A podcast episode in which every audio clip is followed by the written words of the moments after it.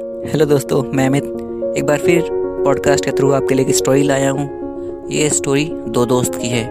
एक बार दो दोस्त अलग अलग गाँव से शहर में रह रहे थे। उन दोनों के बीच काफ़ी अच्छी दोस्ती थी। उन्होंने शहर में रूम लिया था। वो दोनों साथ में कॉम्पिटिटिव एग्ज़ाम की तैयारी कर रहे थे। वो दोनों साथ में कोचिंग पैदल जाया करते थे। संघर्ष के जीवन बिता रहे थे। उन्हें लग रहा था कि उनके लाइफ में कुछ नहीं हो सकता। लेकिन फिर भी वो जी जान लगा कर पढ़ाई कर रहे थे और दोनों ने साथ में एग्ज़ाम दिया।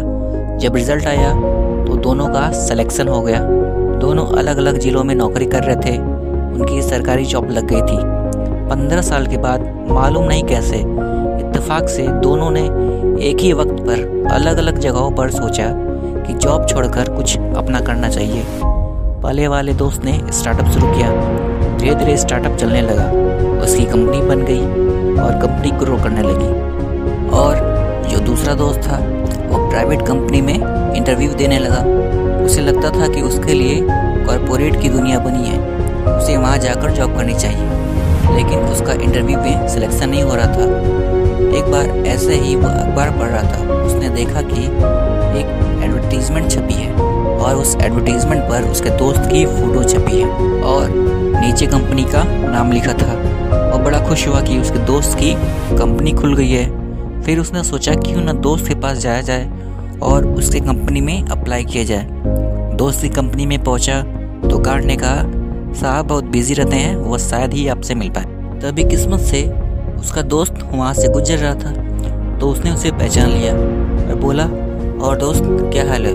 उसने कहा, ठीक है, मैंने अपनी नौकरी छोड़ दी है और मुझे पता चला कि तुमने अपनी कंपनी खोली है तो मैं तुम्हारे पास जॉब के लिए आ गया। तो उसने कहा, ज़रूर, क्यों नहीं? दोस्तों के लिए तो जॉब के दरवाजे खुले हैं। मैं जिस प्रोफ़ाइल में काम करना है, तुम करो। दूसरा दोस्त अगले दिन से जॉब शुरू कर देता है। सब कुछ ठीक चल रहा था। दोनों में दोस्ती फिर से अच्छी हो गई।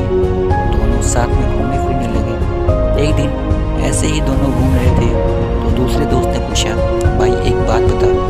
दोनों ने पढ़ाई की। दोनों का आईक्यू लेवल भी सेम है। हम दोनों की साथ में जॉब लगी।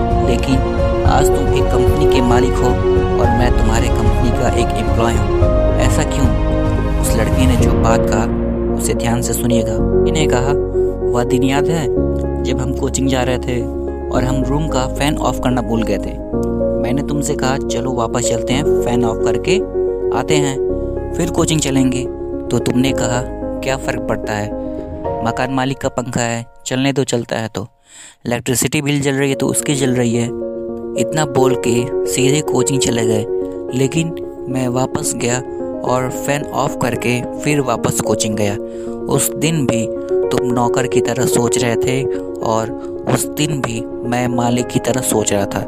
सारा फ़र्क सिर्फ़ सोच का है, इन्हें खूब कहा है। अगर आप अपना वक्त बदलना चाहते हैं तो वक्त को वक्त दीजिए। आशा है आपको यह पॉडकास्ट पसंद आया हो। इसे प्लीज़ शेयर करें। धन्यवाद।